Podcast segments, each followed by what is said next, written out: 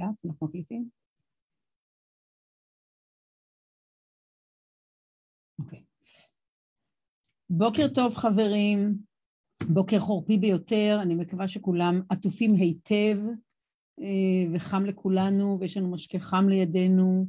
אה, ואני יודעת שהשבוע היה שבוע מאוד מאוד מאוד מאוד קשה, כולנו היינו או חולים או מאומתים, או ליד מאומתים, או שנפגשנו עם מישהו שהיה מאומת, כאילו באמת אה, אין ספק שאנחנו בעין הסערה. והאמת היא שבמקור לא תכננתי השבוע לעלות כי אני מאוד מאוד עמוסה, ובסוף החלטתי שזה חסר אחריות לא לעשות מה שאני יכולה. אה, כל כך הרבה אנשים עושים כל הזמן כמיטב יכולתם, החיילים שלנו, המנהלים, אה, מערכת הבריאות שבאמת ליבי, ליבי, ליבי יוצא אליה. אנחנו, חלקנו שמחוסנים, אני אפילו לא נכנסת לוויכוח של מי שלא רוצה להתחסן, לא, אבל זה לא משנה, כולנו באותה קלחת עם קושי מאוד מאוד גדול, ולכן החלטתי אה, להציג אה, עם טיבולים שלי, עם, עם מה שנקרא, עם תבלינים אישיים שלי, אה, אה, חומרים שבעצם קווין קיילי המופלא, שהוא אחד האנשים בעיניי הכי חשובים כשדנים בדיו, בסוגיות שקשורות להתפתחות של טכנולוגיה, לחברה, לאנושיות, להיסטוריה, אה, שדרך אגב הוא הוציא כרגע ספר יוצא מגרד הרגיל שהוא במשך 40 שנה לפעמים או יותר בעצם מתעד את ההיעלמות של, של מזרח אסיה שהולכת ונעלמת, הקדמה, מה שנקרא, משנה את פניה אה, אה, של המדינה, של סין, ומעבר לכך, אז אני ממליצה בחום, זה באמת יצירת פאר, היא לא זולה, אבל אה, אני חושבת שגם חלק גדול מזה הולך בכלל לתרומות, אז מהשכר. אז אני רק ממליצה לבדוק את זה. אז אנחנו בעצם נדבר היום על, על התפיסות של קווין קיילי, אבל מעבר לזה אני ארשה לעצמי, כמו שאמרתי, לטבל. אני רוצה, ברשותכם, שלושה דברים.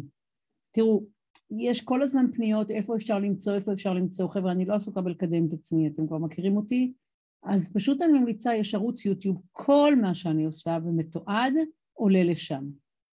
זה דבר ראשון. דבר שני, אני רוצה להזכיר שאני בסך הכל תלמידה משתפת.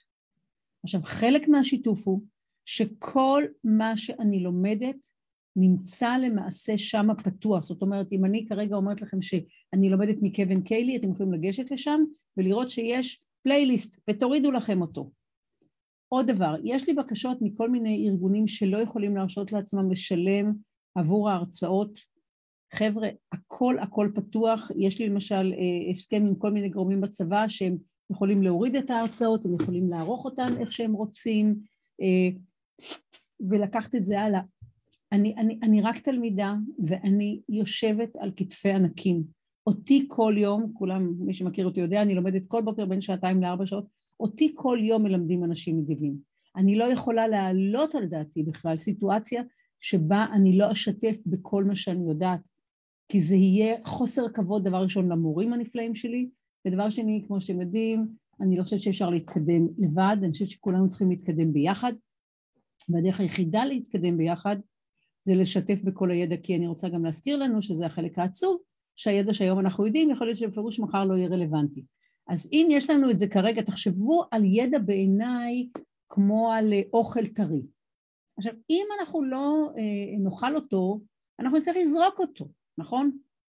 אז מה הסיפור? אם אנחנו מבינים שידע זה לא משהו שהוא סוסטיינבל, אלא משהו שהוא זמני וכל הזמן יהיה רובד על רובד על רובד, חבר'ה, חבר'ה, אין דרך יותר טובה מלהכיר אנשים, מלהזמין אנשים זרים לאכול איתך ארוחת בוקר, צהריים או ערב.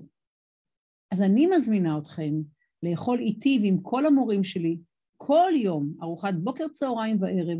יש שם פלייליסט, יש שם מערכות של פלייליסט, למעלה מ-200 אה, אה, אה, פלייליסטים שאתם פשוט יכולים להוריד לכם. אני כבר רוצה להגיד שאני עובדת כרגע, אני יש לי זכות גדולה בזכות מישהי שיקרה לליבי ללמוד כבר במשך אה, שמונה חודשים את כל העולם הפיננסי לעומק. אני ברמה של השקעה שבועית של בין עשר לעשרים שעות רק של למידה של הנושא הזה, בנושא, בנוסף לדברים אחרים שאני לומדת, ואני מכינה לנו סדרת הרצאות בנושא של העולם הפיננסי ואן הוא הולך, כי במקביל לבריאות אנחנו צריכים לדאוג גם ל...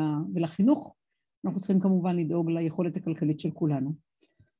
זהו, עכשיו היום אני רוצה שתהיו מאוד מאוד סובלניים איתי, כי אני הכנתי את ההרצאה באמת בין לבין ובלילות או בשעות הבוקר המוקדמות, ולכן אני עם דפים היום, כמו שאתם רואים, הנה יש לי דפים, ואני כנראה אדפדף בהם. זה הדבר הראשון. הדבר השני, יש בעצם שני חלקים להרצאה, ואני מבינה שיותר ויותר אנשים מאזינים להרצאה ולא תמיד צופים בה, אז אה, מה שאני מציעה זה שפשוט אה, אה, אני, אני אדבר עד בערך כשעה ולא יותר, כדי שאנשים שרצים או, בין, או בדרך וכן הלאה, שזה יהיה קל. אני חושבת שזה די מעצבן לעצור ולהגיד, אוי, אבל עצרתי בדבר הזה ולא שמעתי. עכשיו, רק אה, משוגעות כמוני ומשוגעים כמוני, אני כרגע מאזינה לכמה פודקאסטים של ארבע שעות, כי פשוט אנשים מדהימים, אבל אני כמובן לא יכולה להכיל הכל בבת אחת. הדבר הבא, חבר'ה, המצגת הזאת והמצגת של האופטימיות הקודמת, שנתתי לפני שנה בערך, היא לרשותכם. היא לרשותכם. כל מי שרוצה את המצגות הללו, כל מה שאתם צריכים לעשות זה לשלוח לי מייל, למייל האישי שלי, אני חוזרת, ya, שטרודל, אדמתי נקודה נט, אני רוצה לשלוח את המצגות האלה. אני חושבת שזה באמת באמת באמת זכות גדולה בשבילי לחלק את הידע הזה, במיוחד בתקופה הנוכחית. אז את ההרצאה הזאת וההרצאה השנייה על מה זה אופטימיות, פשוט תשלחו לי מייל, אני אעביר לכם. דבר שני, אם מישהו רוצה, אני הכנתי סיכום של הרציונל על פי קווין קיילי. אני כן, אני כמו התלמידים האלה, אני גם, אה, ההזויים האלה, אני גם קונה תמיד את הספרים, אה, אתם יודעים, אה, עם כריכה אהבה. פשוט כי בשבילי זה מכשיר, זה כלי עבודה, אני לא, אני לא טובה, ואני אפילו מסמנת לי ומקפלת, ו, ואני כל הזמן מבקשת סליחה מהמורים שלי שיסלחו לי שזה מה שאני עושה. אבל יש לי גם סיכום בכתב מסודר של אה, 13 או 12 עמודים של מה שהוא אומר בצורה יותר רחבה, אני אשמח לחלק את זה. אנא, אנא, אנא, אנא. שילחו לי מייל, אני מבטיחה להעביר, יכול להיות שייקח קצת זמן כי אה, אה, מורן אה, הנפלאה שעובדת איתי כרגע חולה ואני אעביר עד סוף שבוע הבא, ומה שאני מבקשת, תעבירו הלאה לכל מי שזה יכול לעזור לו. אנחנו כולנו צריכים כרגע, אמנם כולנו, יש לנו כרגע דוקטורט, כמו שברנה בראון אומרת, אנחנו עוברים כרגע דוקטורט קולקטיבי בפגיעות, אבל אני רוצה להזמין אותנו לדוקטורט קולקטיבי באופטימיות. אז זהו, בואו נתחיל. אז עכשיו ליאור היקר יעזור לי, ליאור, טכנולוגיה אני מבינה, כידוע לנו טכניקה פחות, ואוקיי, הנה אנחנו כאן ואנחנו מתחילים. אוקיי, אז רגע, אופס, לא, רגע, הנה. אז זה בעצם החלק השני, זה האופטימיות הריאליסטית, זה החלק השני בעצם, כי היה לנו הרבה מאוד דיונים על אופטימיות לפני כשנה, שנה ומשהו, וזה קווין קיילי, ואני רוצה רק לספר דבר אחד על קווין קיילי שבעיניי הוא בפשוט, בפשטות מעורר השראה. קווין קיילי מעודד אותנו ללכת לאיבוד. הוא חושב שאומנות במיטבה, מדע במיטבו וחיים אנושיים במיטבם, במהותם, הם הליכה לאיבוד. הוא אומר שאם אנחנו הולכים לאיבוד, אנחנו כנראה נמצא את כל מה שלא יכולנו בכלל לתאר לעצמנו שקיים, כי אנחנו יכולים ללכת לאיבוד.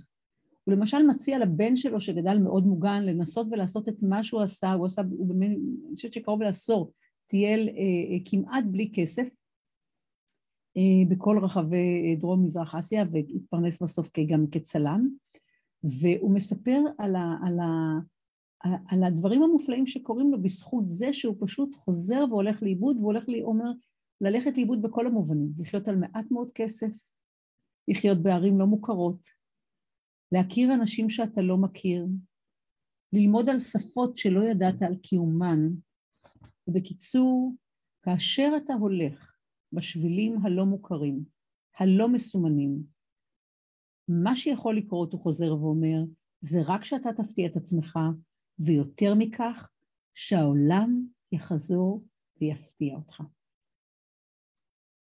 ואני חושבת שבאופן פרדוקסלי זה מתקשר לי כרגע לשיחה של היום, שבעצם יש אה, ציטוט נפלא שתסלחו לי, אני ממש לא זוכרת אם זה פבלו נרודה, אה, ג'ק קורנפילד אחד המורים שלי, וסליחה שאני מזכירה את המורים שלי, אבל אני חושבת שאם אני לומדת מהם אולי עוד מישהו ירצה ללמוד אז אני מזכירה אותם, הוא תמיד אומר שפבלו נרודה אומר שאפשר לקטוף את כל הרקפות, אפשר לקטוף את כל הנרקיסים, אפשר לקטוף את כל הכלניות, אפשר לקטוף את כל הפרחים, אבל אי אפשר לעצור את האביב. קווין קיילי, ג'ק אורנפילד, פבלו נרודה, חבר'ה, מנות ראשונות לארוחה המשותפת שלנו היום. אז אני מתחילה. אלה הספרים שלו, ממליצה עליהם בחום, לא ספרים קלים, אבל ספרים מצוינים, ומי שקשה לו, יש גם הרצאות ויש גם סיכומים. תקראו, תקראו, תקראו, ובעצם מה שהוא מדבר עליו כמובן זה על המרג' בינינו ובין הטכנולוגיה. אבל על זה אנחנו לא נדבר. אני רוצה כרגע לדבר על ההגדרה של איך הוא מגדיר אופטימיות, אוקיי? ומה שהוא מדבר, הוא בנה מונח, או יותר נכון, הוא השתמש במונח שהוא ככה די לא מוכר, שנקרא פרוטופיה.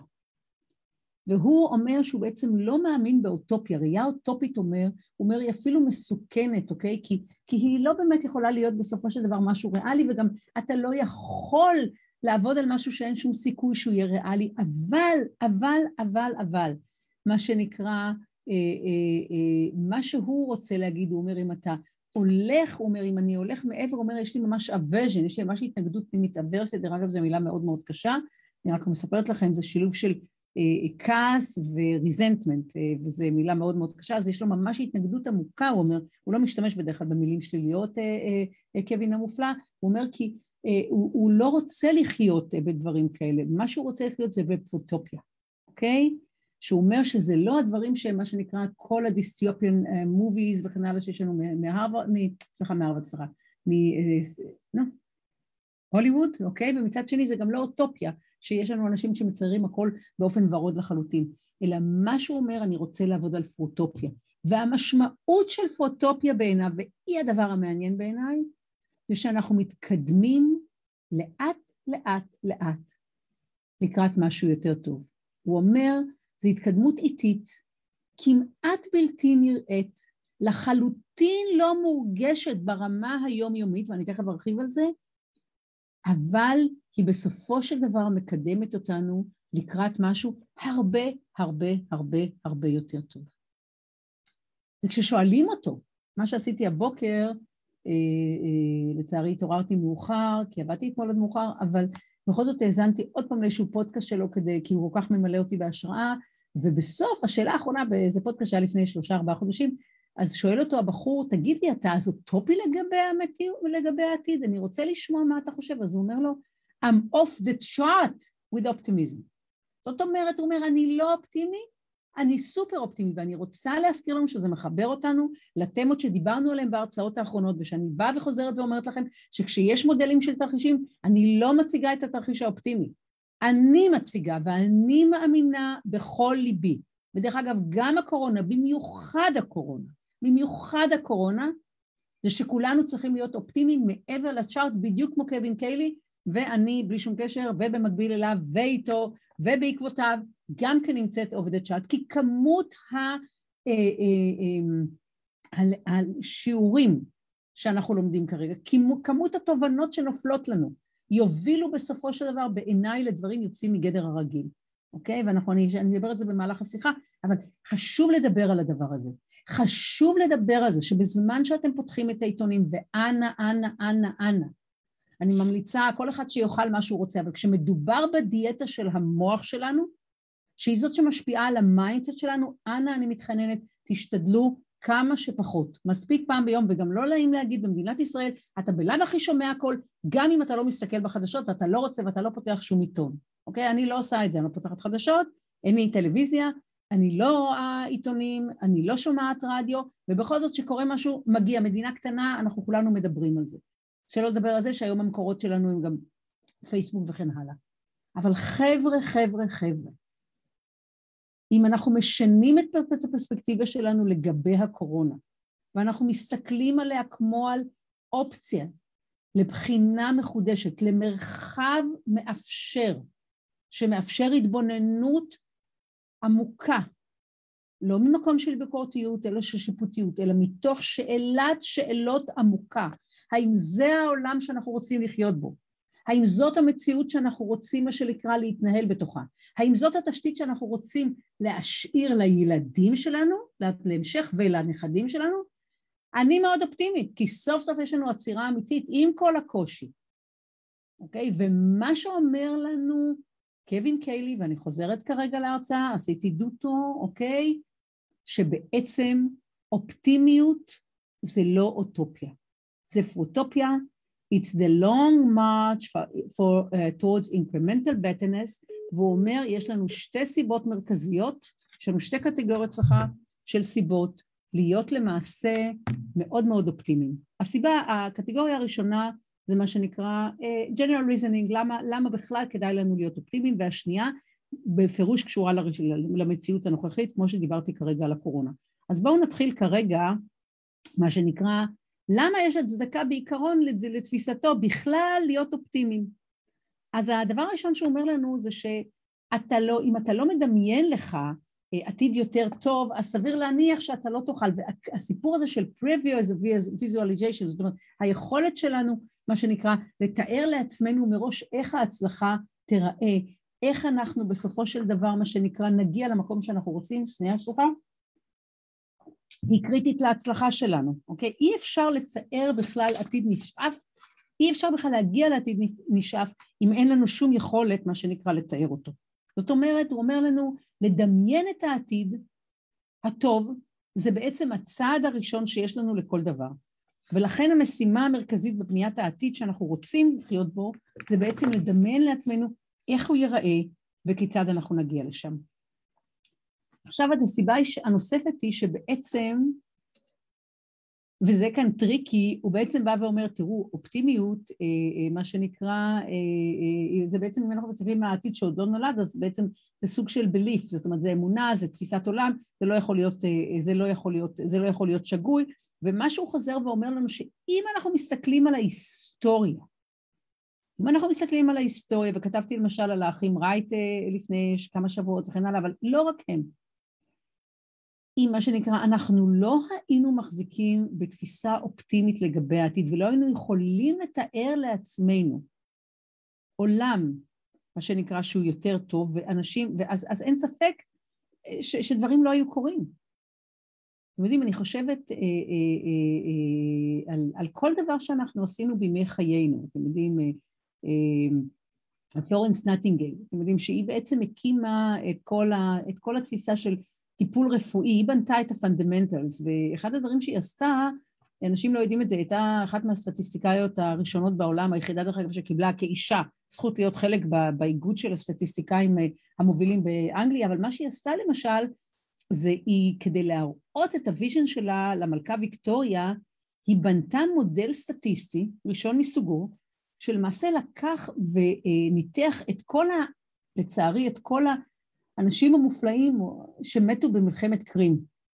והיא בנתה סטטיסטיקה, מודל סטטיסטי שהוכיח למלכה ויקטוריה שבאמצעות טיפול רפואי נכון, היא למעשה תוכל למנוע מוות כזה בהיקפים כאלה בעתיד. שחלק גדול מהמוות הזה היה מיותר, אובדן האנשים הללו, הצעירים שיצאו להילחם למען המדינה שלהם, היה מיותר. תחשבו, אישה צעירה, לא רופאה, לא נתנו לנשים ללמוד עד להיות, להיות רופאות כמובן, כן? אה, אה, אה, מלמדת את עצמה מתמטיקה וסטטיסטיקה עם כמה מורים, אבל בונה מודל, ו, ובאופטימיות מדהימה באה למלכה ואומרת לה, תני לי לבנות לך בית חולים אחד כדי לראות. תארו לעצמכם. באותה תקופה נשים, מה שהן היו עושות זה בעצם להיות בבית, כן, ולגדל לילדים, הרכוש שלהם לא היה הרכוש שלהן, והיא בוחרת לוותר על חיים של נוחות כדי, מה שנקרא, להגשים את הראייה האופטימית שלה בעשייה אמיתית כלפי העולם כולו. אז ככה שאני, אני, אני, אני באמת, ואם אנחנו מסתכלים על ההיסטוריה, אנחנו מסתכלים שבסופו של דבר הרעיונות אופטימיים, אוקיי, הם הרבה יותר משמעותיים ויותר אה, עוזרים לנו אם אנחנו מסתכלים בסופו של דבר על ההיסטוריה, ולכן אני חושבת. יש סיבות, אם אנחנו מסתכלים גם על ההיסטוריה, יש לנו הרבה סיבות להבין את החשיבות של האופטימיות. עכשיו, הדבר הבא זה שכל דבר חדש מחייב אופטימיות. אין דבר חדש. בואו נסתכל על הדבר כמעט הכי הכי הכי בסיסי שכל אישה, זוג, לא חשוב, עושים, והם רוצים להביא ילדים לעולם. עכשיו ילדים, זה בלי סוף עבודה. מי שמגדל יודעים, ילדים יודע, זה בלי סוף עבודה. ויש אי ודאות. אתה, עושה, אתה יכול לעשות את המקסימום בתור הורה, ועדיין הדברים לא יצאו כמו שצריך, או במערכת היחסים שלך איתו, או במערכת היחסים שלו עם הסביבה, או שחס וחלילה הוא יחלה, או חס וחלילה הוא ייפגע באיזשהו אופן. אבל בואו נדבר עם אנשים כאשר הם בשלב לפני הכניסה להיריון, בזמן ההיריון, אז כמובן שיש פחד, אבל, אבל מעבר לזה אנחנו רואים את האופטימיות.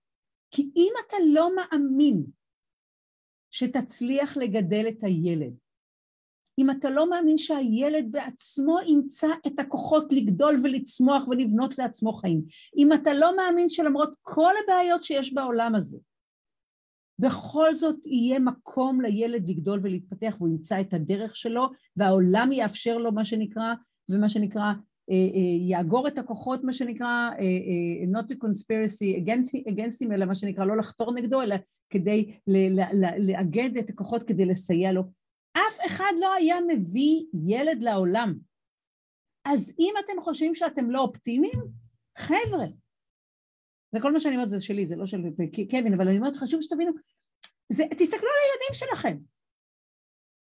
אתם דרך אגב יכולים לח... לתאר לעצמכם את החיים שלכם בלי הילדים שלכם? זה אקט מטורף של אופטימיות.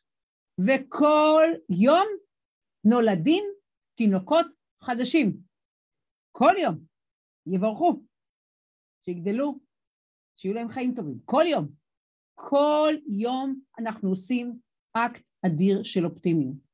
כל יום כשאנחנו מאשפזים מישהו בבית חולים כדי לעזור לו אם חס וחלילה הוא קרה ממשהו, זה אקט של אופטימיות. כל יום. כל יום. כל יום כאשר אנחנו פותחים את הדלת למישהו, זה אקט של אופטימיות. אנחנו כל הזמן עושים דברים חדשים, אנחנו כל הזמן מאפשרים לעצמנו, אנחנו פשוט לא מדווחים לעצמנו שבתוך הדבר הזה, או הבסיס של הדבר הזה, זה האופטימיות הטבעית שנטועה בנו כבני אדם. אוקיי. טוב, קווין, תסלח לי, אני מרחיבה מעבר לך, אני מקווה שאתה סולח לי, ואני מקווה שאתם גם סולחים לי, אני לא עומדת בפיתוי כמובן, אז בבקשה. הדבר הבא שהוא מדבר עליו, שזה מרתק בעיניי, זה הסיפור שציוויליזציה מחייבת אמון. הוא אומר, למה? כי בעיקרון, אוקיי, אנחנו, אה, סליחה, למה? כי בעצם מה שקורה, תרבות, ציוויליזציה נשענת על שיתוף פעולה. עכשיו כדי לשתף פעולה, אוקיי? אתה חייב להיות אופטימי. אתה חייב להניח שאם מישהו הולך מולך ברחוב, הוא לא הולך לנסות לטרוף אותך ולהוריד לך את האוזן. כשאתה נכנס למקום עבודה ואתה מתחיל לעבוד, אתה לוקח בחשבון ששכרו אותך, שכרו את השירותים שלך, כי הם רוצים לעשות משהו טוב.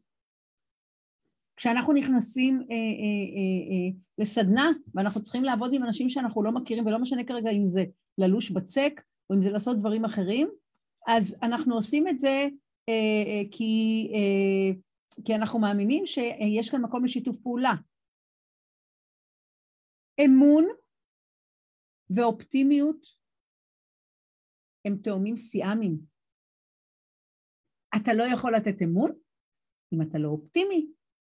אם אתה לא אופטימי, אין אמון, אוקיי? אז זה דבר קריטי, קריטי, קריטי, קריטי, קריטי, וציוויליזציה, כמו שאנחנו יודעים, זה מעבר לדור הנוכחי, אוקיי?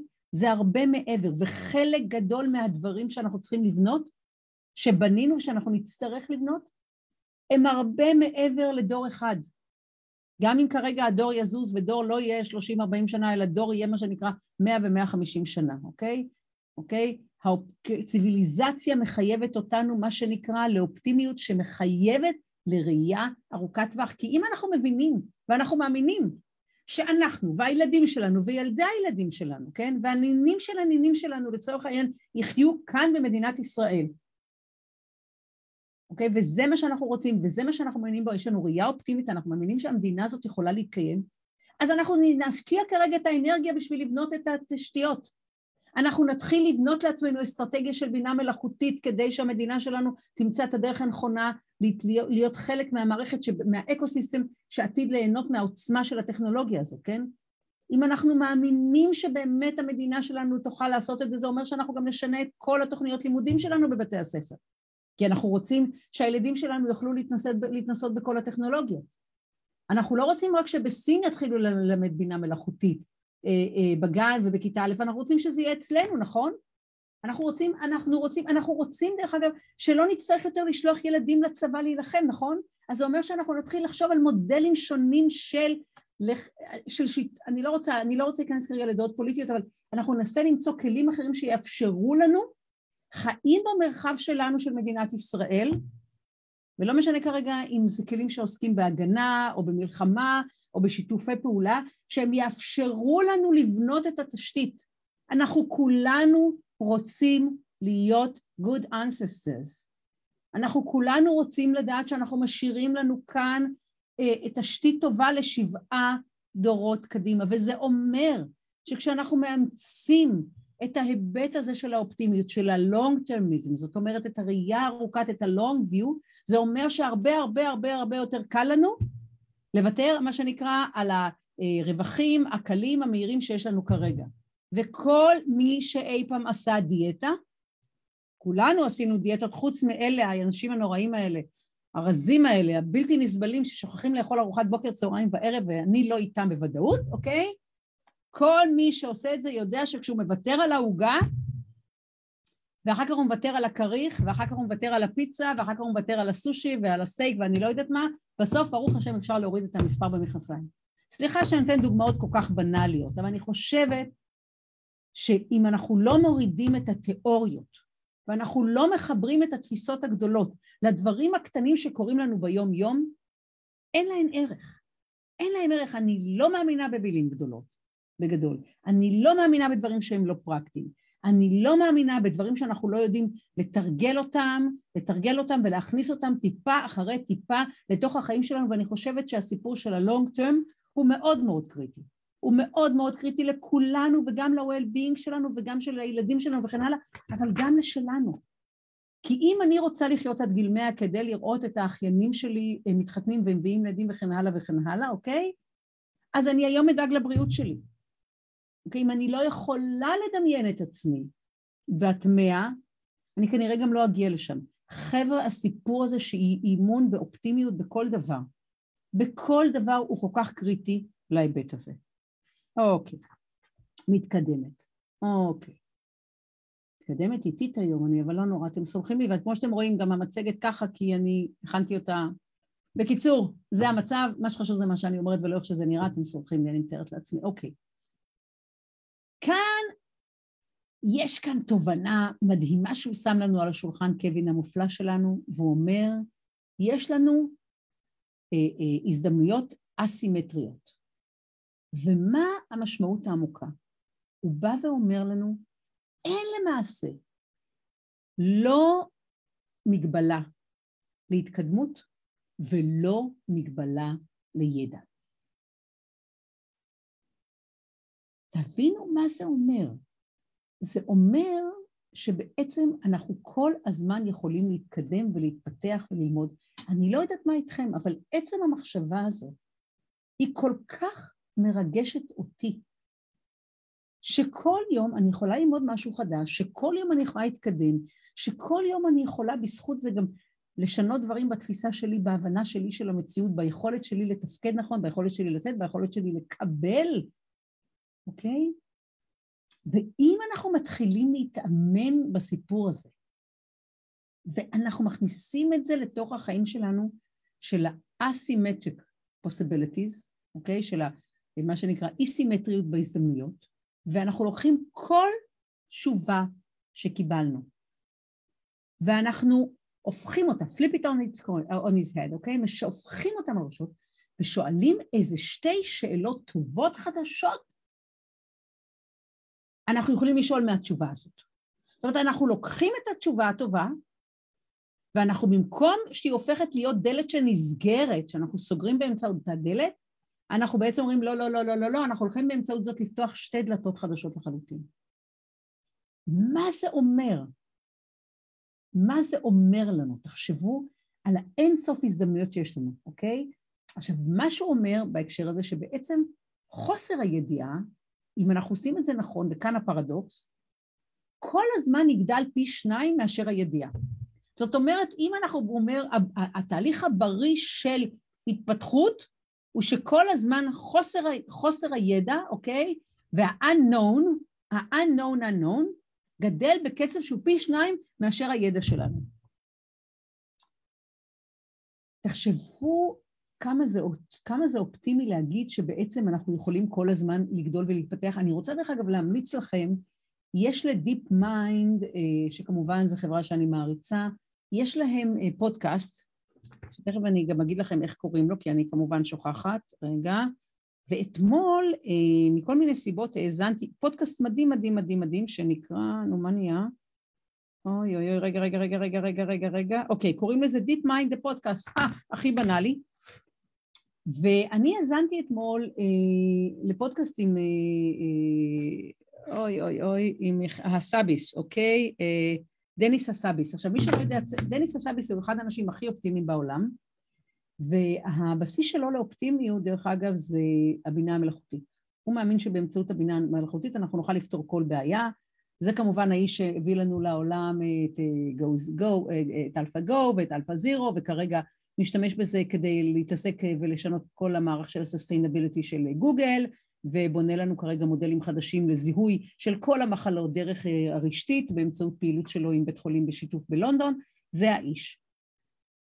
דרך אגב, שסתם אני פותחת סוגריים ואומרת שכרגע תראו איזה איש מדהים, הוא מנסה לצאת, בזמנו אה, גוגל קנו אותו והוא מנסה לקנות את החברה שלו כרגע בחזרה כדי להפוך אותה ל-non-profit, כדי שהשיקולים הכלכליים של גוגל, שלצערי הופכת להיות חברה שונה ממה שהיא הייתה אה, בתחילת הדרך שלה והופכת להיות באמת אה, ארגון בעייתי בעיניי בהרבה מאוד מובנים לצערי, אז בכל מקרה מה, ש, מה, ש, אמ, מה שהוא אומר, אני רוצה לצאת מהם ואני רוצה להפוך ל-non-profit כי אני רוצה לתרום את כל הידע שלי לעולם, אוקיי? הוא אומר, ככה צריך לעשות דברים, אוקיי? אני מאמין שהדברים יבואו. בכלל, התפיסה שלו שאם אתה מתעסק ב-deep science ו-deep research בסוף, בלאו הכי התוצאות הכלכליות יבואו, אני מאמינה בזה גם כן בכל ליבי. עכשיו, מה שהוא אומר לנו, שמתחבר למה שקווין קיילי אומר לנו, הוא אומר, ואני שומעת את זה שוב ושוב, דרך אגב, אה, אה, מאנשים אה, שעוסקים בפיזיקה, כי יש לי גם הערצה אדירה לפיזיקאים, אני לא מבינה שום דבר ממה שהם אומרים, אבל אני מאזינה להם כמו להאזין, אני לא דוברת איטלקית, זה בשבילי כמו להאזין לאופרה באיטלקית, אבל אני מאזינה, כי בסוף אני קולטת מילה או שתיים ממה שהם אומרים הפיזיקאים המופלאים שלנו, ומה שהם חוזרים ואומרים לנו, שחוקי הפיזיקה עתידים להשתנות. עכשיו תחשבו מה זה אומר. הדבר הראשון שאני בטוחה שאתם מרגישים כרגע כשאני אומרת את זה, זה פחד אלוהים. למה לוקחים לנו גם את הפיזיקה? מה יש? מה קרה? אבל מה אם אני אומרת לכם שחוקי הפיזיקה מגבילים אותנו? מה אם אני אומרת לכם שהם יוצרים לנו מסגרת שלא מאפשרת לנו להבין דברים? אה, זה נשמע אחרת. וגם הסאביס, וגם לא מעט, אה, אה, אה, תכף אני אזכר, קוראים לו? אחד הפיזיקאים הכי חשובים בעולם, אני שכחתי את השם, שיסלח לי, באים ואומרים לנו שיש סיכוי טוב שבזכות התגליות המדעיות שיש לנו כרגע, אה, מה שעושה לנו כמובן האבל אה, וכן הלאה, אנחנו כמובן, כפי הנראה, אנחנו נגיע אה, לתובנות חדשות וכנראה לחוקי פיזיקה חדשים. עכשיו, אני לא יודעת מה איתכם, אבל אני, אותי באופן אישי זה מאוד מאוד מרגש. אז בואו נתקדם, וסיבה נוספת להיות אופטימיים זה בעצם ההתקדמות ההיסטורית שלנו, אוקיי? אה, ומה שהוא אומר שיש לנו בלי סוף כמובן הוכחות להתקדמות שלנו, אם אנחנו מסתכלים על אה, בריאות, על אה, יכולת כלכלית, על פרסונל סייפטי וכן הלאה, הכל כמובן נשען על scientific evidence, על אה, כמובן על מידע ומהימן וניתוח כלכלי, ומה שאבל הוא מעניין, שהוא אומר לנו שההתקדמות היא בדרך כלל מאוד מאוד איטית. מה שהוא אומר, תראו, ולעומת זאת הדברים הרעים קורים מאוד מאוד מהר, ולכן הם דרך אגב מדווחים בחדשות, כי זה, על זה אפשר לדווח, אוקיי? ומה שהוא אומר, התקדמות אמיתית היא בעצם התקדמות של אחוז אחד מעבר למצב הנוכחי שלנו. אחוז אחד. עכשיו אני חושבת כמה זה נשמע לנו מעט אחוז אחד, נכון? מה זה אחוז אחד? זה כלום. אי אפשר לראות את זה, נכון? ותכף אני ארחיב על זה, אי אפשר להרגיש את זה, אתה לא מרגיש אחוז אחד, אבל בסוף כנראה הוא הדבר המשמעותי. דרך אגב, גם כשאני מדברת על כרגע על ההיוולדות של התרבות החדשה, אני אומרת, אנחנו עוד לא רואים את זה כי זה אחד אחרי אחד, אבל בעוד עשור אנחנו נראה את זה. עכשיו, כנראה, ולצערי אני חייבת להגיד את זה, שאין לנו אישור שההתקדמות הזאת תמשיך לאורך, בלי הפסקה, ואנחנו רואים, היה לנו את ימי הביניים למשל, כן? אבל מה שאנחנו רואים, שגם אם יש הפסקות, בסופו של דבר, מאיזושהי, מאיזושהי סיבה, בסופו של דבר, אחרי תקופה מסוימת, אנחנו בכל זאת רואים שזה ממשיך, אוקיי? זאת אומרת, בסופו של דבר אי אפשר לעצור כנראה את הקדמה אה, ואת היכולות של המין האנושי, וזה אותי כמובן מאוד מאוד משמח. אין מה לעשות, היה לנו מלחמת עולם שנייה שהייתה מזעזעת, כן? אבל בכל זאת התקדמנו. עכשיו, אז יש לנו ככה את הבעיה הראשונה עם progression, אה, זאת אומרת התקדמות לאורך ההיסטוריה, שדבר ראשון היא אחוז אחד ובקושי רואים אותו, אוקיי? הדבר השני, זאת אומרת אנחנו לוקח לנו הרבה הרבה מאוד זמן, ותכף אני אראה כמה דוגמאות בכל זאת, אבל מה שקורה, ושהוא יותר מעניין בעיניי, וזה קונספט חדש שהוא שם לנו על השולחן, שבעצם התקדמות היא לא קשורה למה שקורה, אלא נהפוך הוא למה שלא קורה. ומה שהוא אומר, הילדים שלו מתו היום מרעב, למרות שעדיין יש לצערי ילדים שמתים מרעב. הילדה בת ה-12 שלא נישאה לגבר בן 40, האיש שלא נפטר בגיל 70 אלא ממשיך ליהנות, אוקיי? וגם שהוא מה שנקרא, גם מה שנקרא לא, לא ישדדו אותו ברחוב כמו שאולי היה קורה, אוקיי? ומה שהוא אומר זה ש-the best part of civilization doesn't get headlines. החלק הטוב של האנושות לא מקבל כותרות בעיתונים. מתי פעם אחרונה אנחנו פתחנו את העיתון וראינו כל המטוסים נחתו בשלום, כל הילדים חזרו מבית ספר, מה שנקרא, במצבם הטוב, אוקיי? לא, ומה שאנחנו נותנים בדרך הריפורטינג הוא בעצם, הדיווח הוא בעיקר על הדברים הרעים, כי הם קורים מאוד מאוד מהר, אוקיי? אבל הדברים הטובים פשוט לוקח להם זמן. פשוט לוקח להם זמן, ואני רוצה בכל זאת כאן להכניס לנו את הנסיך הקטן ואת השיחה שיש לו עם, ה, עם, ה, עם השושנה, כן? ושהיא מסבירה לו שייקח זמן למנות את מערכת היחסים, והוא צריך לבוא עוד יום ועוד יום ועוד יום ועוד יום, אבל בסוף, דרך אגב, אם אנחנו מסתכלים גם על מערכות היחסים הטובות שיש לנו, כן, זה היה אחוז אחרי אחוז, ולקח זמן עד שבנינו את מערכת היחסים, גם בחיים האישיים, ואני בכוונה היום מתעקשת להביא דוגמאות מאוד לכאורה שגרתיות וקטנות מהחיים שלנו, כי אני חושבת שאם אנחנו לא מבינים את הדברים האלה בתוך המתכונת של החיים שלנו, אנחנו לעולם לא נוכל להבין את הקונספטים האלה כשמסתכלים עליהם בגדול. אני חושבת שתמיד חשוב לחבר את זה לכאן ולעכשיו ולחיים שלנו. אה, רואים כמה היה לסדר מצגות לבד, אוקיי. אז מה שאנחנו אומרים, אנחנו מדברים על זה שזה מתקדם מאוד מאוד מאוד לאט, והדבר הבא שהוא אומר לנו, שכל התקדמות מייצרת בעיות חדשות. וואו, רגע, רגע, רגע, רגע, אמרת התקדמות, הוא אומר התקדמות, עכשיו את אומרת, מה, גם בעיות? אנחנו רוצים לנוח מבעיות. אבל אין מה לעשות. למשל, בואו נדבר בחיים שלנו על זה שנשים פעם לא יכלו להתגרש. ואני אומרת נשים, תסלחו לי הגברים, כי בדרך כלל מה שהסטטיסטיקה אומרת זה שמי שבדרך כלל יוזמת את, ה, את, ה, אה, אה, אה, את הגירושים זה נשים. אז כן, אז נשים היו תקועות בנישואים לא טובים, אוקיי? ולא יכלו להתקדם. אז כן, גירושים יוצרים בעיות חדשות, כן, אין ספק. מה אנחנו עושים עם הילדים, ואיך מחלקים את הרכוש, ואיך אנחנו נפרדים יפה, וכן הלאה וכן הלאה, אבל היא גם יוצרת אפשרויות. חבר'ה, אנחנו כולנו נוסעים במרכבים, אוקיי? אף אחד, אני לא חושבת, רוצה לוותר על הרכב הפרטי שלו. רובנו לא רוצים, אלא אם כן אתה גר במרכז העיר, אה, או שכבר אה, יש לך המוניות אוטונומיות, שעוד אין לנו לצערי כאן, אוקיי? חבר'ה, אנחנו הורגים עם הרכבים שלנו כל שנה 1.3 מיליון איש. זאת המגפה הגדולה ביותר. כן, רכבים יוצרים בעיות, כן, זה יוצר לנו אה, אה, זיהום אוויר וכן הלאה. זה הדוגמה. אבל אנחנו עכשיו, מה שאנחנו עושים, אנחנו, אנחנו נמצא פתרון חדש, שכבר אני אומרת לכם, כבר אני אומרת לכם, ייצר בעיות חדשות, כי אנחנו, ככה המין האנושי פועל. אנחנו יוצרים פתרון, הפתרון מייצר עוד בעיה ואנחנו ככה ממשיכים, זה התהליך האחרון, אוקיי? אנחנו צריכים להבין את זה, אוקיי? ואני כאן מה שנקרא, ומה שחשוב באמת לזכור זה שהדבר הזה שאנחנו איך אומרים, פשוט שכחתי להגיד את זה, שבעצם האחוז הבודד הזה הרבה פעמים הולך לאיבוד בתוך הרע של, של הדברים הרעים שקורים. אז מה שזה אומר לנו, גם למי שבכל זאת כל היום מאזין לחדשות וכן הלאה, אולי אנחנו צריכים לשנות, אתם יודעים מה? את כושר ההאזנה שלנו. אנחנו צריכים להרגיל את עצמנו לחפש את הצלילים הגבוהים ביותר, או הנמוכים ביותר, גם בתוך המערכת של החדשות, כדי לשמוע את האחוז האחד של ההתקדמות, שאם אנחנו, מה שנקרא, נכוון היטב את האוזן שלנו, הוא כנראה לא ילך לאיבוד בתוך הרעש. ואני בכל זאת לא יכולתי לעמוד בפיתוי, ואני מביאה לנו כמה דוגמאות לאיך בכל זאת, כשאנחנו לוקחים את האחוז, אחוז, אחוז, אחוז, איך זה נראה אחר כך. אז תסתכלו מה קורה לנו, אה, אה, אה, מה שנקרא, עם העוני. תראו מה, את, ה, את הירידה האדירה, אופס, את הירידה האדירה שיש לנו כאן כרגע, מה שנקרא בעוני אמיתי, זאת אומרת שזה אנשים מה שנקרא, שכרגע ממש אין להם מה לאכול, אוקיי? אנשים שחיים על שניים וחצי או אחד וחצי, לא משנה איך אנחנו מודדים את זה, זה בכל מקרה מספרים איומים. תראו מה קורה לנו, ה-extreme poverty, מה שנקרא, כבר אנחנו אה, אה, במצב מאוד מאוד טוב, ואני מקווה שמה שנקרא, אנחנו נעלים אותו.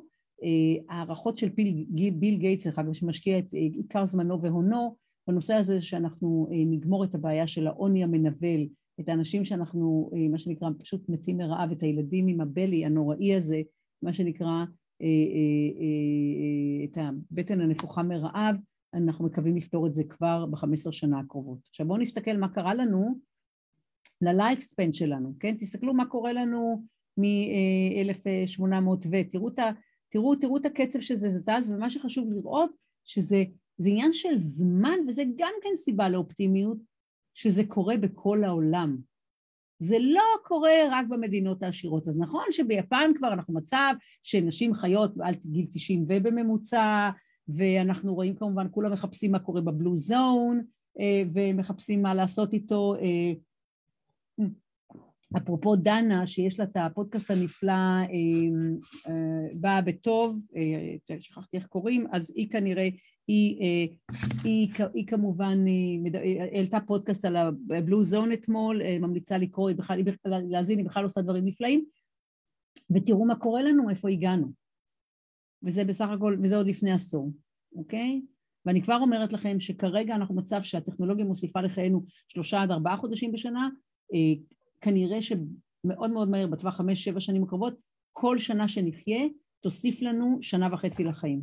מה שקווין, מה שריי קורצוול קורא longevity escape velocity, שבעצם מה שאנחנו נצטרך זה פשוט כל שנה אנחנו נקבל עוד שנה וחצי ונצטרך פשוט לעשות את הדברים מספיק נכון כדי להגיע לשלב הבא. אז תראו איך זה נראה, תראו מה קורה לנו עם כמות האנשים, כן, מה שנקרא שעבדו אה, אה, אה, עבודה קשה בשדה, תראו מה קורה לנו, אה, אה, תוך כדי מה שנקרא אה, התקופה האחרונה, אה, מכבר מ-1800 ו...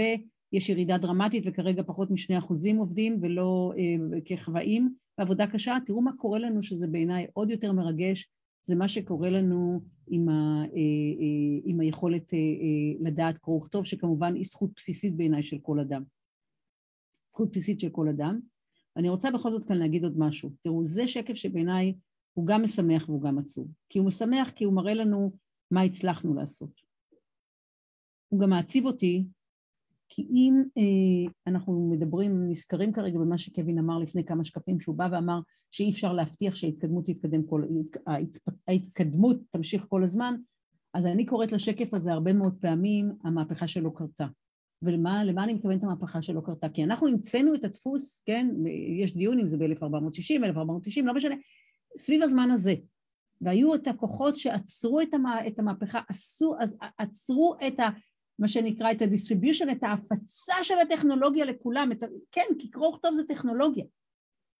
עכשיו תחשבו איך העולם שלנו היה נראה אם ב-1820, שאתם רואים למה הגענו, אנחנו עדיין, אה, אה, לקח לנו זמן להתקדם, היינו כבר, מה שנקרא, בשיעורים הרבה יותר גדולים של ידיעת קרוא וכתוב. אתם רואים, עדיין, מה שנקרא, לקח לנו הרבה הרבה הרבה הרבה הרבה זמן להגיע, ל, אה, אוקיי? לידיעה של קריאה קרוא וכתוב, למעט כמובן באנגליה, ואנחנו רואים בנדרלנד וכן הלאה, אבל ברוב המקומות לקח לנו הרבה מאוד זמן.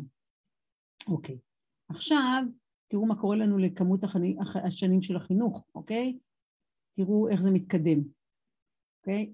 מה שזה אומר לנו, מה שזה אומר לנו, שאם אנחנו משנים את ה... את תחשבו על זה כמו על רדיו, אנחנו משנים ואנחנו מתחילים לחפש איפה האחד אחוז, איפה האחד אחוז החיובי בחיים שלנו. אנחנו, אני חושבת שאנחנו נראה את זה. תראו, תראו, אז זה היה הסיפור, מה שנקרא, של ידיעת קרוא וכתוב. עדיין לצערי בארצות הברית יש לנו היום 30 מיליון איש שלא יודעים קרוא וכתוב, שזה מזעזע בעיניי, אני מקווה שגם את זה אנחנו נפתור.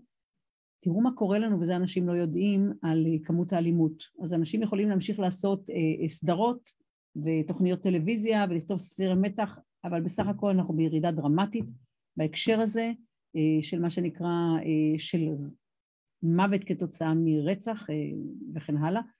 וזה כמובן גם כן בעיניי מאוד מאוד משמעותי, שזה מה שנקרא הירידה בכמות הילדים שעובדים, שזה בעינינו כמובן, זה, זה outrageous, זה לא, זה לא להאמין. אני חושבת שאנחנו צריכים בכלל, זה לא דבר שיכול להיות, אני חושבת שכל ילד מגיע שיהיה זה, אבל זה עוד דוגמה לעוד אחוז ועוד אחוז ועוד אחוז למה שאנחנו קוראים. אז אנחנו ירדנו בסך הכל, אתם רואים, מקרוב ל-25 אחוזים ב-light employment, אנחנו יודעים כבר לסביב 15 אחוזים, וממש עבודה מסוכנת, אה, אנחנו, אנחנו יורדים אה, כבר מה שנקרא באמת אה, למתחת לחמישה אחוזים, אני לא חושבת שאף ילד צריך לקום בבוקר ולעבוד, אני חושבת שאתם מסכימים איתי. אוקיי. ובעצם קווין קיילי אומר לנו שאם עיתונים, תראו את הדמיון שלו, אם עיתונים היו צריכים לצאת רק פעם בחמישים שנה, אוקיי? על מה הם היו כותבים? אז, הוא אומר, אז, האחד אחוז ועוד אחד אחוז ועוד אחד אחוז, אז זאת הייתה החדשה. כי אז היה אפשר לדבר, אם מוציאים עיתון רק פעם בחמישים שנה, תראו את הדמיון, אתה, אתה עושה פליפ לקונסול, אתה אומר עיתון לא יצא כל יום, הוא יוצא רק פעם בחמישים שנה, מה קורה? אז מדווחים לנו על עלייה ברמת, אה, באורך החיים, על ירידה בכמות האלימות, על מה שנקרא אה, אה, אה, ירידה דרמטית בכמות האנשים שלא יודעים קרוא וכתוב, אוקיי? דברים טובים לוקחים זמן. דברים, אם אנחנו מדברים על ה-slow movement במובן הזה, אנחנו צריכים להבין שיש כאן קונספט שהוא מאוד מאוד מאוד עמוק. אני דרך אגב קראתי שיש אה, כרגע slow movement, יש כמובן את הבישול, וקראתי שיש איזה בחור איטלקי שכרגע בנה slow movement, זה סתם ככה כאמירת אגב, אה, לעשות אהבה. הוא אומר, אנחנו כולנו עושים אהבה נורא נורא מהר. לא, צריך לחזור לעשות את האהבה לאט. אז אני חושבת שאם קווין קיילי ויו היו מדברים, אני חושבת ששניהם היו מדברים, רק אני לא יודעת אם אחוז ועוד אחוז, אז בסוף לא נצא מהמיטה, אני לא בטוחה שזאת הכוונה, אבל האסנס כאן בעצם, חבר'ה, זה שבואו לא נמעיט בחשיבות של מה שנקרא של ההתקדמות האיטית. בואו לא נזלזל בה. בואו נבין שגם אם זה מה שאנחנו כמין אנושי מסוגלים, או שההתקדמות היא של אחוז אחד בלבד, כי כל טכנולוגיה גם גומרת לבעיות חדשות, עדיין זאת התקדמות. עדיין זאת התקדמות, אוקיי? ולכן גם אם השינויים הקטנים הם לא, הם לא מאוד משמעותיים בהווה, וגם אם מה שנקרא, משמעות, אנחנו מבינים את המשמעות רק כאשר הם, הם מה שנקרא, הם, הם accumulative, זאת אומרת, הם, הם מצטברים וכן הלאה, אוקיי? ועדיין גם אם רק נראים מה שנקרא ברטרוספקטיבה, אנחנו צריכים להבין את זה, ואני חושבת אה, אה, לאמץ את זה. ולי יש פטנט קטן שאני יכולה לשתף אתכם בו, אני לא יודעת אם אתם יודעים, אבל אנשים לא, לא מבינים כמה עצים חכמים. עצים יצורים, אני לא יודעת איך לקרוא להם, חכמים מאוד. ולי יש הרגל לעבור ליד כמה עצים ולראות מה קורה להם כל יום. ואנחנו יכולים לראות אותם בשלכת, אתם יודעים, מורידים את ה... משאירים את העלים. ואחר כך אני רואה אותם בתחילת ה... בסוף החורף אני רואה אותם מתחילים להוציא ניצנים חדשים, כן? או כל מי שיש לו בבית צחלב, אני בכוונה מתנצלת, אני מתעקשת היום על דברים, דוגמאות מאוד מאוד בנאליות. וכל פעם אה, אתה מצלצל לבחור שמכר לך את השכלב, או הבחורה, לזרוק או לשמור, מה אומרים לך? תהיה אופטימי, תחכה, חכה שנה ואז הם אולי יפרחו, אוקיי? אני חושבת שזה הדברים. אז אני חושבת שאופטימיות היא בפירוש אה, אה, אה, מה שנקרא כלי של, שהוא מכוון אותנו לעתיד, אבל בפירוש אנחנו יכולים להסתכל על העבר, ובפירוש אה, אה, אנחנו יכולים מה שנקרא אה, ללמוד ממנו. אז אני רוצה דווקא לסכם היום כאן ולדבר על הש... מה שנקרא, על השיעורים הגדולים שאנחנו יכולים לקחת, ואנחנו נמשיך עם החלק השני בפעם הבאה, וזה בעצם מה, מה בעצם הדברים המרכזיים שאנחנו יכולים לקחת לגבי אופטימיות. אז אופטימיות, דבר ראשון, זה, זה, זה, זה יכולת שאנחנו יכולים לבנות אותה. ודרך אגב, יכולתם להיות עד אתמול מאוד לא אופטימיים, זה ממש בסדר. גם עד השיחה הזאת. וגם לא נורא אם תמשיכו להיות אחר כך, אבל תתחילו לבדוק את זה, אוקיי? מי שמאמץ את זה, חשוב לדעת, זה מאפשר לנו הרבה יותר אדפטיביות. אני לא יודעת מה איתכם, אבל אני לא יודעת כמה הייתי מרגישה נוח לכתוב מצגת על הדבר הרעוע הזה שנע שם על פני המים, עם הלפטופ שלי, כן? וכנראה שהוא גם בדרך למצגת, כן? כי הוא כבר לבוש בעניבה, הוא כבר בלבוש, אבל בבקשה, זה הדימוי. זה מאפשר לנו עמידות, כי אנחנו יכולים להסתכל מעבר לקושי, וזה מאפשר לנו לצייר תמונת עתיד אה, מאוד מאוד חיובית. ואני רוצה לספר לכם שלסיום, אה, שאחד, אני חושבת שזה הסיום שלנו, אוקיי, עוד שקף אחד, יש סיפור מאוד טוב אה, על הקפטן היפני היחיד, סליחה, האנגלי היחיד, המפקד הבריטי היחיד שהצליח לחזור עם רוב האנשים שלו ממחנה השבויים היפני, אחרי מלחמת העולם השנייה. עכשיו, כמו שאתם יודעים, היפנים היו שובים איומים ואכזריים. וכששאלו אותו אחרי שהוא הצליח לחזור הביתה, הוא כמובן עבר סבל נוראי, הוא חזר בשתי אצבעות, עיוור בעין אחת וכן הלאה, אבל הוא הצליח להחזיר את רוב האנשים שלו, וכששאלו אותו איך, מה עזר לו, או מי לא שרד, אחת התשובות שהוא שאל לשאלה מי לא שרד זה היה האופטימיים. והם כאילו בשוק, מה זאת אומרת האופטימיים? הוא אמר, האופטימיים, הוא אומר, זה מבחינתי אותם האנשים, וזה מאוד מעניין כי זו פרשנות שונה לאופטימיות, זה שמו תאריך, שהם שמו תאריך על מתי הדברים יקרו. אנחנו נהיה בבית חזרה עד כריסמס, עד, אה, יום, יום, עד אה, חג המולד, אנחנו נהיה בבית עד שנה הבאה. וכאן יש משהו שמאוד משמעותי בעיניי. אופטימיות היא לא לשים תאריך. שואלים אותי כל הזמן מתי הקורונה תהיה, עד מתי הקורונה תהיה. חבר'ה, תהיה כאן כנראה במופעים כאלה, כאלה ואחרים עד 24-25, אבל בהרבה מובנים היא תישאר איתנו הרבה מעבר. הרבה הרבה מעבר. ולכן, אם אנחנו מבינים שאופטימיות זה אמונה בדרך, ולאו דווקא בתוצאה ספציפית שאנחנו שואפים אליה, ואני יודעת שכרגע אני אומרת משהו שהוא בניגוד לכל מה שאומרים לכם, כל המדריכים וכל הקואוצ'רים, שימו מטרה ספציפית ואם תכוונו אליה, ורק אם תגיעו אליה, אני לא יודעת. כי אני חושבת שלפעמים הדרך מלמדת, לדרך, לדרך יש יכולת ללמד אותנו כל כך הרבה, שבסוף יכול להיות שאנחנו גם נעשה שינוי למטרה. ובעולם שמשתנה כדאי מאוד שאנחנו לא רק נאחז תמיד במטרות, אלא נדע שאנחנו צריכים לשנות את המטרות, לא, אוקיי? ואני חושבת שאופטימיות, וזה המסר העמוק של קווין קיילי, זה להאמין בדרך. להאמין בדרך, וכשאנחנו מאמינים בדרך אנחנו נוכל כנראה להתמודד.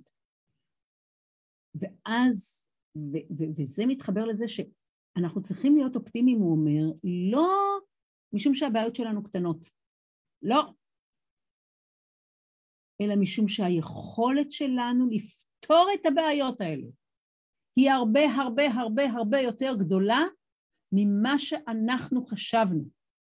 ממה שאנחנו חשבנו, ואני מתנצלת, אבל אני אחזור עוד פעם, ואני בכל זאת אדבר, מה שנקרא, על, ה, אה, אה, על, על, על הווירוס, ואיך תוך 48 שעות, מהרגע שקיבלנו בסך הכל PDF סגור, שהגיע בדרך לא דרך מסין, דרך אוסטרליה, האנשים המופלאים בחברות, בחברות הפארמה שלנו בנו תוך 40 ושמונה שעות דיזיין, עיצוב מדויק לחיסון הראשון שלנו. ואם אנחנו מאמינים בדרך, ואם אנחנו בוחרים להאמין בעוצמה, ביכולות, בטוב, שהוא הבסיס של האנושות, ושאלה הדברים שיקחו אותנו קדימה. חבר'ה, אני באמת מאמינה בכל ליבי שזה ממש לא משנה איזה בעיה תהיה לנו. ויהיו לנו. אני מאמינה שאנחנו נוכל לפתור אותם. אני אעצור כאן, כדרכי בקודש לא גמרתי את ההרצאה, אנחנו נמשיך בשבוע הבא את החלק הבא. חבר'ה, אנא, אנא, אני לרשותכם, תשלחו מיילים, אני אעביר לכם את כל מה שיש כאן, ההרצאה עצמה, כמו שהיא כרגע, תעלה בשעות הקרובות כשליאור יתפנה, ליאור היקר יתפנה, הוא יעלה אותה לערוץ היוטיוב, אתם תוכלו לראות אותה עוד פעם, עוד פעם. מי שרוצה את ההרצאה, מי שרוצה את המצגת, מי שרוצה את מה שקווין כתב, אנא, תשתמשו בזה. זה, תחשבו על זה כמו על אה, אה, שיקוי שאתם לוקחים כל בוקר. תאזינו לקווין קיילי ישירות, תאזינו לאנשים אחרים שהם אופטימיים. אנא, אנחנו צריכים את זה. אנחנו יכולים. יש בתוכנו, בכולנו את הגרעין הזה, אנחנו רק צריכים לחזק אותו. שוב, הרבה הרבה הרבה תודה. שיהיה לנו סוף שבוע שקט ורגוע. אם יתאפשר לכם, אם אתם יוצאים לרחובות, אני מאוד מאוד דואגת כרגע להומלסים, שקר להם והם רעבים. אם מישהו מתאפשר לו לתרום, לילדים שאין להם כרגע את ארוחת הערב החמה, לילדות שבחרו או ילדים שבחרו לצאת מבית ההורים ולוותר על אמונה דתית כזאת או אחרת, או על תפיסה של אה, אה, אה, מיניות כזאת או אחרת, וצריכים את העזרה שלנו. אנא תמצאו בתוככם את היכולת לתת להם משהו. זהו.